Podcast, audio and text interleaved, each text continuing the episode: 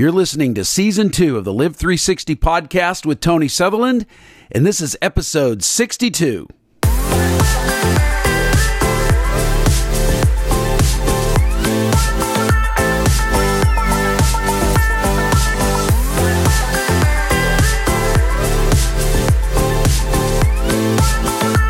All right, guys, we're just going to jump right on in today. I don't want to waste your time. I've got about twenty or twenty-five minutes with you. So I want to get right into the content. Today, we're going to be talking about this idea of being stressed to impress. Are you stressed to impress? You know, I know a lot of people live under fear and anxiety about what others think about them, and we're working so hard to create this image of ourselves in that we want others to see the successful, Uh, on top of it all type of person. Uh, we don't want to look like we have any flaws or failures. And, you know, the bottom line is Jesus sees all of you. He knows who you are, and he loves you just the same. I believe if God would ask you the question, do you know what I love about you? His answer would be everything. See, God loves everything about you, the good, bad, and the ugly. We don't have to be stressed out to impress God. It's not what we do for God, it's what he has already done for us. We live in that finished work of Christ. We can stop wrestling, stop striving, stop being anxious and fearful and fretful and stressed to impress God. That's a symptom of self-righteousness. And Jesus is our righteousness. And this should cross over into how we live. And today we're going to take a very well-known passage out of Luke, the story of Martha and Mary when Jesus came to visit them. And there's such powerful truths and content in these verses. All right, guys, so let's start with our key passage right here in Luke chapter ten, verses thirty-eight through forty-two. I'm reading from the New American Standard Bible. And it says, "Now as they were traveling along, he, Jesus, entered a village, and a woman named Martha welcomed him into her home. She had a sister named Mary, who was seated at the Lord's feet, listening to his word. But Martha was distracted with all her preparations, and she came up to him and said, 'Lord, do you not care that my sister has left me to do all the serving alone? Then tell her to help me.' But the Lord answered and said to her, 'Martha, Martha, you are worried and bothered about so many things, but only one thing is necessary. For Mary has chosen the good part, which shall not be taken away from her.'" I want to focus on this one verse in Luke ten, verse forty in that passage. "Lord, do you not care that my sister has left me to do all the serving alone? Then tell her to help me." You know, when, when Jesus came to visit at Martha's house, she, she was scurrying about in the kitchen, slaving over the hot brick oven, trying to impress Jesus, most likely hoping to possibly win his attention and affection, as so many of us do. And on the other side of the room, if you kind of gaze across the room, Mary was just simply sitting at Jesus' feet, listening to his words and receiving his love. She had discovered the powerful secret of resting before God. You know, we're just hustling all the time. You know, the message of the Christian life from a lot of teachers and preachers is we got to hustle for God. And we live in this perpetual hustle all the time, constantly pushing and straining and striving and working and doing, and, you know, work while it's day. We don't have a lot of time. We got to get busy. We got to work. We got to work. We got to work. And that's really a law-based mindset. And, you know, Martha was aggravated. It's, it's apparent in the way she responds, you know, in, in sheer aggravation, she just barges in and she implores Jesus that he command Mary to help her with the work in the kitchen. And, you know, I love Jesus' response. He doesn't get mad at Martha. He just lovingly responds by telling her that after all her serving, watch this, she is still worried and bothered. Isn't it funny that a lot of times our self-righteous effort and work and labor and even our intention to try to please God, we end up being more worried and more bothered. We haven't done enough. We haven't strived to really, really do the greater things for God. And we're never happy. We're never pleased. And we're never satisfied in our work. And we feel like that he's never satisfied. A long time ago when I was doing worship conferences and worship events across the country, I had a band that traveled with me.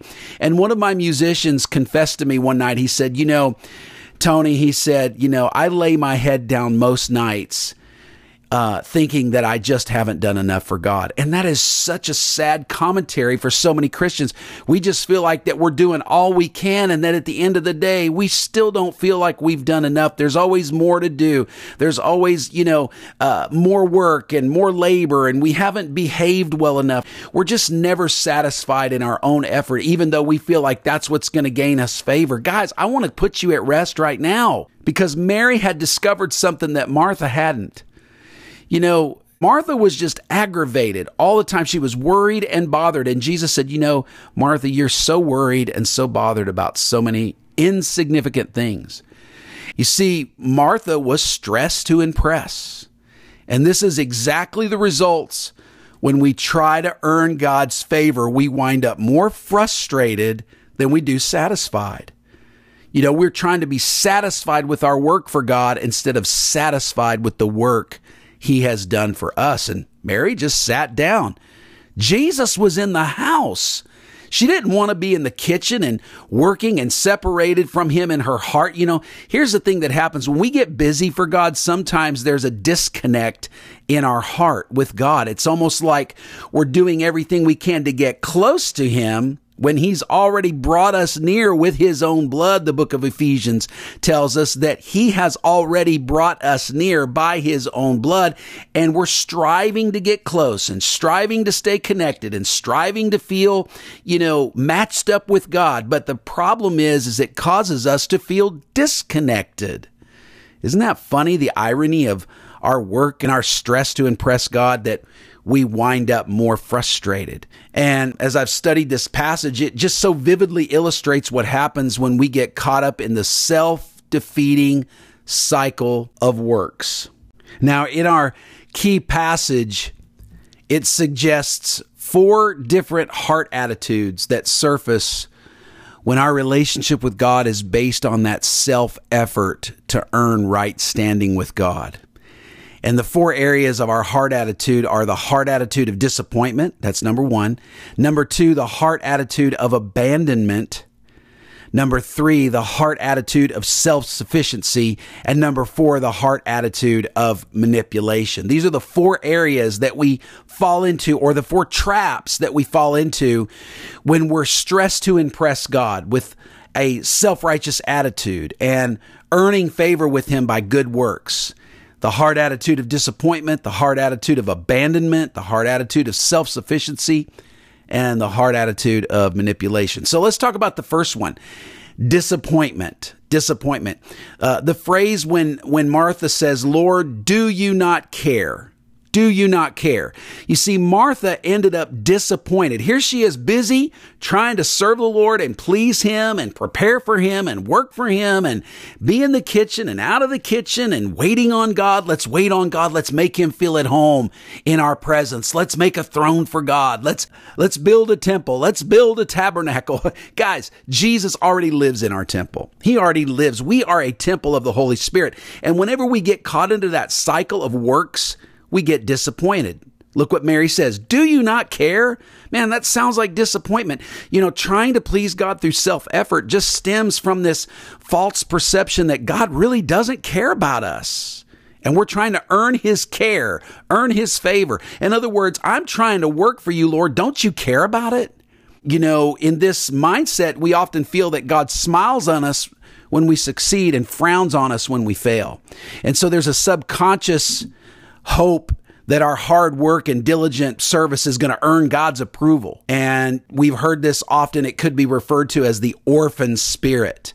Uh, studies show that many children growing up without fathers tend to live very driven and performance-based lifestyles. I can say that by personal experience. You know, there was a lot of my life, a big period of my life where I was just driven to succeed all the time. And when I finally dealt with that orphan spirit behavior, when it was exposed to me and I saw myself acting like an orphan instead of a son, I realized that I was a lot like Martha, in and out of the kitchen, trying to impress God, trying to live for God, trying to please God. And I hit a wall in my life, my ministry, and my Christian walk, because my life was geared toward being successful for God instead of accepting my once and for all salvation and sonship in Him. And many Christians sadly relate to our Heavenly Father and to others in that same way. It's a skewed mindset that we just have to earn God's favor. And what it does is it causes us just to become more disappointed in ourselves when we fail. You know, disappointment makes us feel disappointed, separated from our godly appointment to just be a son. We're appointed to be sons and daughters. And sadly, the longer that we allow disappointment to settle in, the more we eventually start to believe that we may have missed our opportunity with destiny. Um, that's sad. God adopted us because he loved us, not because we fit the mold of what we think his children should look like. God did not die for us to recruit workers. He died to rescue us and make us sons and daughters. Jesus didn't die for us so that we could be robots and workers and slaves and servants. He didn't die to raise up servants. He died to rescue sons. Let me say that again. Jesus died for us not to raise up servants, but to rescue sons and daughters. He adopted us because he loved us, not because he saw potential in us, but he wanted to just show us his love and rescue us and bring us into his family. And yes, we have potential. And yes, we have a great future and destiny to do something significant, to be significant. But we don't have to strive for significance because we are significant. If we'll learn to rest, we'll discover the purpose and the significance that God's placed within each and every one of us. Are you listening to me? Don't be disappointed like Martha. Do you not care? You don't care. You just don't care. So disappointed. After all this work, you don't even care. That's what self-righteousness will do to us. God loves us for who we are. He died for you while you were a sinner. You didn't have to earn that. How much more does God have to do to prove to you that he loves you? I am telling you right now, you do not have to be disappointed. God is not disappointed with you, so don't be disappointed in him, because why? He does care. He does care. The Bible says, Uh, cast your care upon him.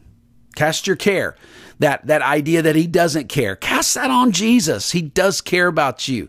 And so let's not have a hard attitude of, of being deceived that he doesn't care. Rest assured, he cares. He loves you. And he wants you to sit down and just learn to receive his love. All right, the second heart attitude that comes from this whole stress to impress mindset is abandonment. Martha says, my sister has left me to do all the work. Listen to that phrase, my sister has left me. You know, this good works mentality will always cause us to feel as if we are alone in our endeavors to please God, like no one else. Look at what I, everybody else is doing what they want, and they're getting promoted and they're getting favor. And I'm over here doing all this stuff for you, God. I've been faithful. I paid my tithes. I put in offerings. I go to church every Sunday. I have a prayer life. Um, I've been faithful to you. I've waited. God, I've done everything you've told me to do. And I feel like you've left me. I'm alone. And what it does, it actually causes us to become more watchful of other people's behavior. And and judging them like, yeah, I've done this and they haven't. They shouldn't be getting favor from you. It's kind of called the elder brother syndrome. When the prodigal came home, the elder brother said, look at all I've done. And you're giving this guy all the favor. You know, those who usually deserve love the least should get it the most. That's grace. The less you deserve love, the more you get it. That's grace. And it causes us to look very self-righteously and judgmental upon other people for their lack of diligence like us. See what happens when you get busy for God and you think that your work is the thing that draws you closer to him. It actually causes a disconnect. It pulls you away. It causes you to uh, have this idea that you are alone. My sister has left me. And Paul said that he was persuaded that nothing could separate him from the love of God. This is what living on the side of grace feels like. Can I just tell you to come over to the side of grace? Quit striving and working and trying to make God happy. Yes, we all have a desire in us to do good works. That's a good thing. That's that's the work of grace in our life. That's that's a, a changed heart, a new nature. I always tell Christians, man, do whatever you want. People say, can I do whatever I want now that I'm a Christian? I'm like, yeah, because what you want to do is please the Lord. That's your new nature. You've been given a new heart that really does want to live for the Lord and serve the Lord. And so it's good to have this idea of doing good works, but it shouldn't be the thing that drives us to him or make us feel connected, because it'll actually make us feel alone, because we begin to look at our works and kind of become prideful in what we're doing and judgmental of others, or actually be more worried and bothered. As we said before, it makes us feel like we're alone. I want to encourage you, you are inseparable from God no matter what. That work is finished. You don't have to work to make God happy with you. Don't be stressed to impress. Don't live in this mentality. It's exhausting. God wants you to enter diligently into a restful mindset. What should we really be diligently doing to enter rest? That's what Paul said. Be diligent to enter rest. Be diligent to find a place of contentment and peace. The search is over. The striving is over. Jesus died. He suffered. He bled for you. You don't have to torture yourself anymore. You are never alone. You're always in Christ. Hey guys, I just want to take a moment right here in the middle of this podcast to remind you to subscribe to the podcast, leave us a generous review, give us five stars, tell us what you think, and then share this podcast with one or two other people in your circle of relationships who need to hear what you're hearing today. We're, we're talking about the heart attitudes um, from being stressed to impress. And I pray that after this podcast today, you'll get a little bit more insight into your Heavenly Father's love for you, that you don't have to strive for His acceptance and His love, that you can choose the better part and be like Mary and just learn how to rest in His grace and receive the words of Christ. Faith comes by hearing, and hearing through the words of Christ is the actual translation of that verse. So let's jump back into Uh, this whole attitude of being stressed to impress, and let's share three more heart attitudes that come from that. All right, heart attitude number three that comes from this idea of being stressed to impress is self-sufficiency. Notice the phrase, she has left me to do all the serving. She's left me to do all the serving. In other words, it's up to me. Man, it's up to me. I've heard preachers tell people, I just heard it recently, guys, it comes down to us. It's all up to us. No, my friend. It's not up to you. It's up to Jesus. It's all on Him. The responsibility for us to be close to God is not on us. Always trying to make sure we got enough Bible reading. We got to get close to God. We got to spend time in prayer. Yes, we do, but not to get close to God, but to reflect on the goodness of God, to hear Him speak to us, to give us direction, but not get close to Him. You know, there's a thing about being close and then being aware that you're close. And we're always close. I want to set your mind at ease on that one, but sometimes we just lack the awareness of it. So sometimes we just need to carve out some time for God to remind us, to, even if it's a couple of phrases in our spirit that He reminds us, I will never leave you, I'm with you. Just be at ease. You know what, guys? That's all we need. We don't need three hours with God. I like spending time with God. I enjoy that. I enjoy an hour or two hours in the Word and just hearing from God. That's me. But some people just have seasons where they're so busy, they're barely getting any prayers in. But I'm here to tell you, if that's you right now, I want to release you from condemnation and guilt. You are with God and He is with you. You are always in Christ and He is always in you. You. You live in a new spiritual location. It's in Christ. If any man or any woman be in Christ, you're a new creation. That old mindset of being separated from God because you don't pray, separated from God because you don't read your Bible. And yes, I encourage you to do those things. You need to be reminded that God is with you. We can become anxious and stressful and fretful like Martha because Jesus is right there in the room. Jesus is right there in your heart, and you just forgot. See, that's the thing. So we need gentle reminders. I'm trying to inspire you through grace to develop a prayer walk with God and time in His Word. It's important. It doesn't change your spiritual location at any point. But sometimes, you know, we do get lost in our thinking and in our emotions. And sometimes we need Jesus just to still our hearts. Hey, Martha, you're so bothered and worried about many things. Mary's chosen the better part. Hey, come on in here. Come on in here. Uh, you know, Martha probably felt pretty cornered when he said that. Oh, now I'm comparing myself to Mary. Mary's better than me. You see, all this striving and working is not healthy for you as a Christian. It's not the way God designed you. You were meant to sit with him, rest in him. You know, the priests in the temple, they never had chairs. They were always working, changing out flames and oil and bread and sacrificing and blood everywhere and, and working and cutting up animals. Have you ever gone on a hunting trip and tried to clean out a deer after you've hunted that deer? It's exhausting work. And they did this day and night. But the Bible says Jesus sat down at the right hand of the Father. You know, that tells me he rested. It's finished. The work is done. Now come up here and sit with me in heavenly places. Ephesians two verse six. You can sit with me. There's no more work to be done. You are as good as it gets. I've done it. You're good with me and I'm good with you. The mentality is in self-righteousness, it's all up to me.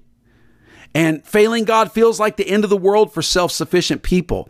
You know, Paul just finally realized his religious fervor and all his self-reliant works were no longer sufficient. His only sufficiency, guys, was God's grace. Look what he says in Second Corinthians twelve and nine.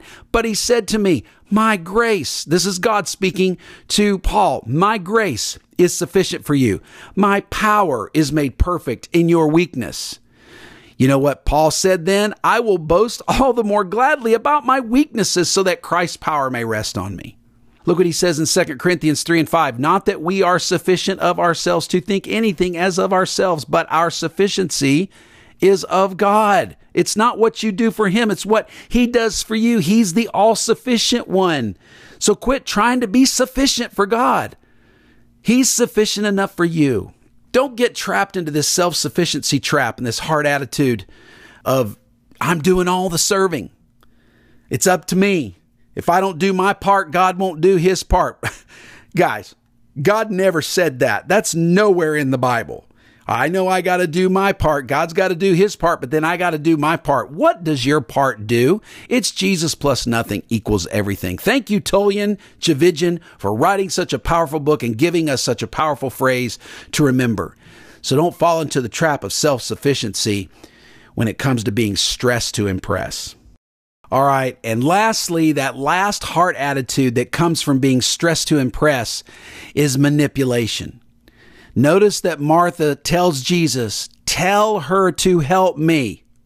Okay. Out of her anxiousness and anxiety, she tells Jesus, tell this woman to get in here and help me. And you know how we pray. You know, so often when we pray out of anxiety or fear, we'll say, oh, God, speak to that person and tell them to say this. And God, I pray that you would send this person into that office. And I pray you would cause this person to go to that person. Guys, we can't pray that way. We have to pray the will of God. You know, when self-effort to please God rules our lives, we try to steer God in the direction that we think is best. Tell them to help me. Make that work in my favor. Shut that door. Open that door. Cause this to happen. And we beat the air with senseless and useless words because we're anxious and we're fretful and we're fearful. And we need to hear the Lord saying, you're just worried and bothered. Why don't you just rest? Let me work it out in my time and in my way. You know, because most of the time we usually wind up more frustrated when we pray prayers like, tell them to do this. Tell them to say this. Tell her to help me. You know, Martha just got more frustrated after much serving. Her, her self-effort to please Jesus just actually puts her in a position as if to tell Jesus what to do. But watch this. Mary positions herself just to listen to Jesus and prepare her heart to do what he wanted her to do. See, that's what prayer really is. It's God, what would you have me do? Because if God wants you to do something, he'll tell you in the moments that you're resting, in the moments that you're trusting. You know, if you stay so busy, you're really going to have no direction. You're just going to be running around in circles. Nobody likes to do that. Nobody likes to run in circles. And Mary just positions herself to listen to Jesus and prepare her heart. You know, this is the essential illustration right here, this whole story of the opposing forces of law and grace and how they cause us to operate. You know, it's also interesting if you look at the story that Mary is silent. She doesn't say anything. She's quiet. And this is because she's simply content with Jesus. And I believe sometimes our own prayers lose their importance when we hear the voice of Jesus. The voice of Jesus trumps everything we could possibly say to him. And he says, my son, my daughter, it is finished. Rest. I want to silence your stress, and I want to silence your fretfulness, and I want to silence your your your busy, anxious working. Not that I don't appreciate it. Hear the Lord say that. He appreciates it. He looks with joy when you do things for him. He likes that. But he doesn't like when you're anxious and fearful and fretful and working out of an anxiousness or an anxiety or a stress to impress him. We don't have to be stressed to impress, because it's not what we do for God. It's what he has done for us. You know, the more I read this, I see that Mary realized that being with Jesus was all that really mattered. And every desire that she ever had was to be captivated in his love. You know, this whole story just teaches us that it's not about achieving God's love. It's about receiving his love. Can I say that again? This story of Martha and Mary teaches us that it's not about achieving God's love, it's about receiving his love. And as I said before, you know, if Jesus would have wanted something, all he had to do was simply ask. And you know who would have been more efficient at doing it? Mary, because she would not have been busy doing a bunch of things that, you know, didn't matter, but she would have done the very thing that Jesus wanted her to do, because she had positioned herself in grace. You see, when you position yourself on the side of grace, your work is more efficient because you do the things you hear Jesus say, not the things that you assume that he wants you to do. We do things God never asked us to do to begin with. We're just trying so hard. And God knows you love him. God knows you want to please him. But you don't have to do ten different things when it's only one thing that he really wants you to do. So in rest, you learn how to do the things that matter. You don't put the important over the urgent. There are some things that God wants you to do that are urgent, that require attention, but you're not going to hear those things when you're just so busy about, stressed out to impress God, when God's not looking for you to impress him. He wants your life to be filled with purpose and energy and life and zeal and joy. And we got so many grumpy, angry, irritated church people. And we just need to rest ourselves in God's approval of us. Come on. I'm sure Mary would have bounded off to serve Jesus' request. You know, when we receive from Jesus and all that his grace has already given us, we'll have that necessary zeal and motivation to fully accomplish his purposes in the moment. And it won't be self-motivated. It will be spirit-motivated. And there's a huge difference right there, guys. Listen to me. Ours is not a spirit-forced life. Ours is a spirit-filled life. Christian living should have no trace of anxiousness or competitive drive. I love what Jesus says to her in, in, in the forty-second verse of Luke ten. He says, but only one thing is necessary, for Mary has chosen the good part. Watch this, which shall not be taken away from her. Wow. If that's not a revelation, your salvation shall never be taken away. Your righteousness shall never be taken away. You can rest in that. Our reward is not Christ's love. A reward implies that we've earned it. It is a gift. It is not a reward. It is a gift. A reward is something you achieved. A gift is something you received. I love that he says she's chosen the good part. You know, the good news is what empowers us for the Christian walk. I am not ashamed of the gospel. The gospel is the good news of Jesus Christ. It's the good part, the better part, the greater part. I love that, which shall not be taken away from her. Your salvation will never be taken away from you. You need to le- to learn to receive that and believe that. So these four hard attitudes of self-effort, or even could call them traps of self-effort, the hard attitude of disappointment, the hard attitude of abandonment, the hard attitude of self-sufficiency, the hard attitude of manipulation. Can we just stop with that and choose the better part? Let's be like Mary. Let's just receive what Christ has already promised us. Let's believe it. Let's receive it.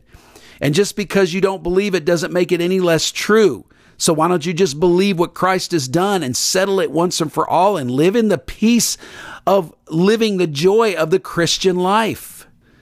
Can you see that now? Lord, do you not care that my sister has left me to do all the serving alone? Tell her to help me. And Jesus says, you're worried and bothered, but only one thing is necessary. For Mary has chosen the good part, which shall not be taken away from her.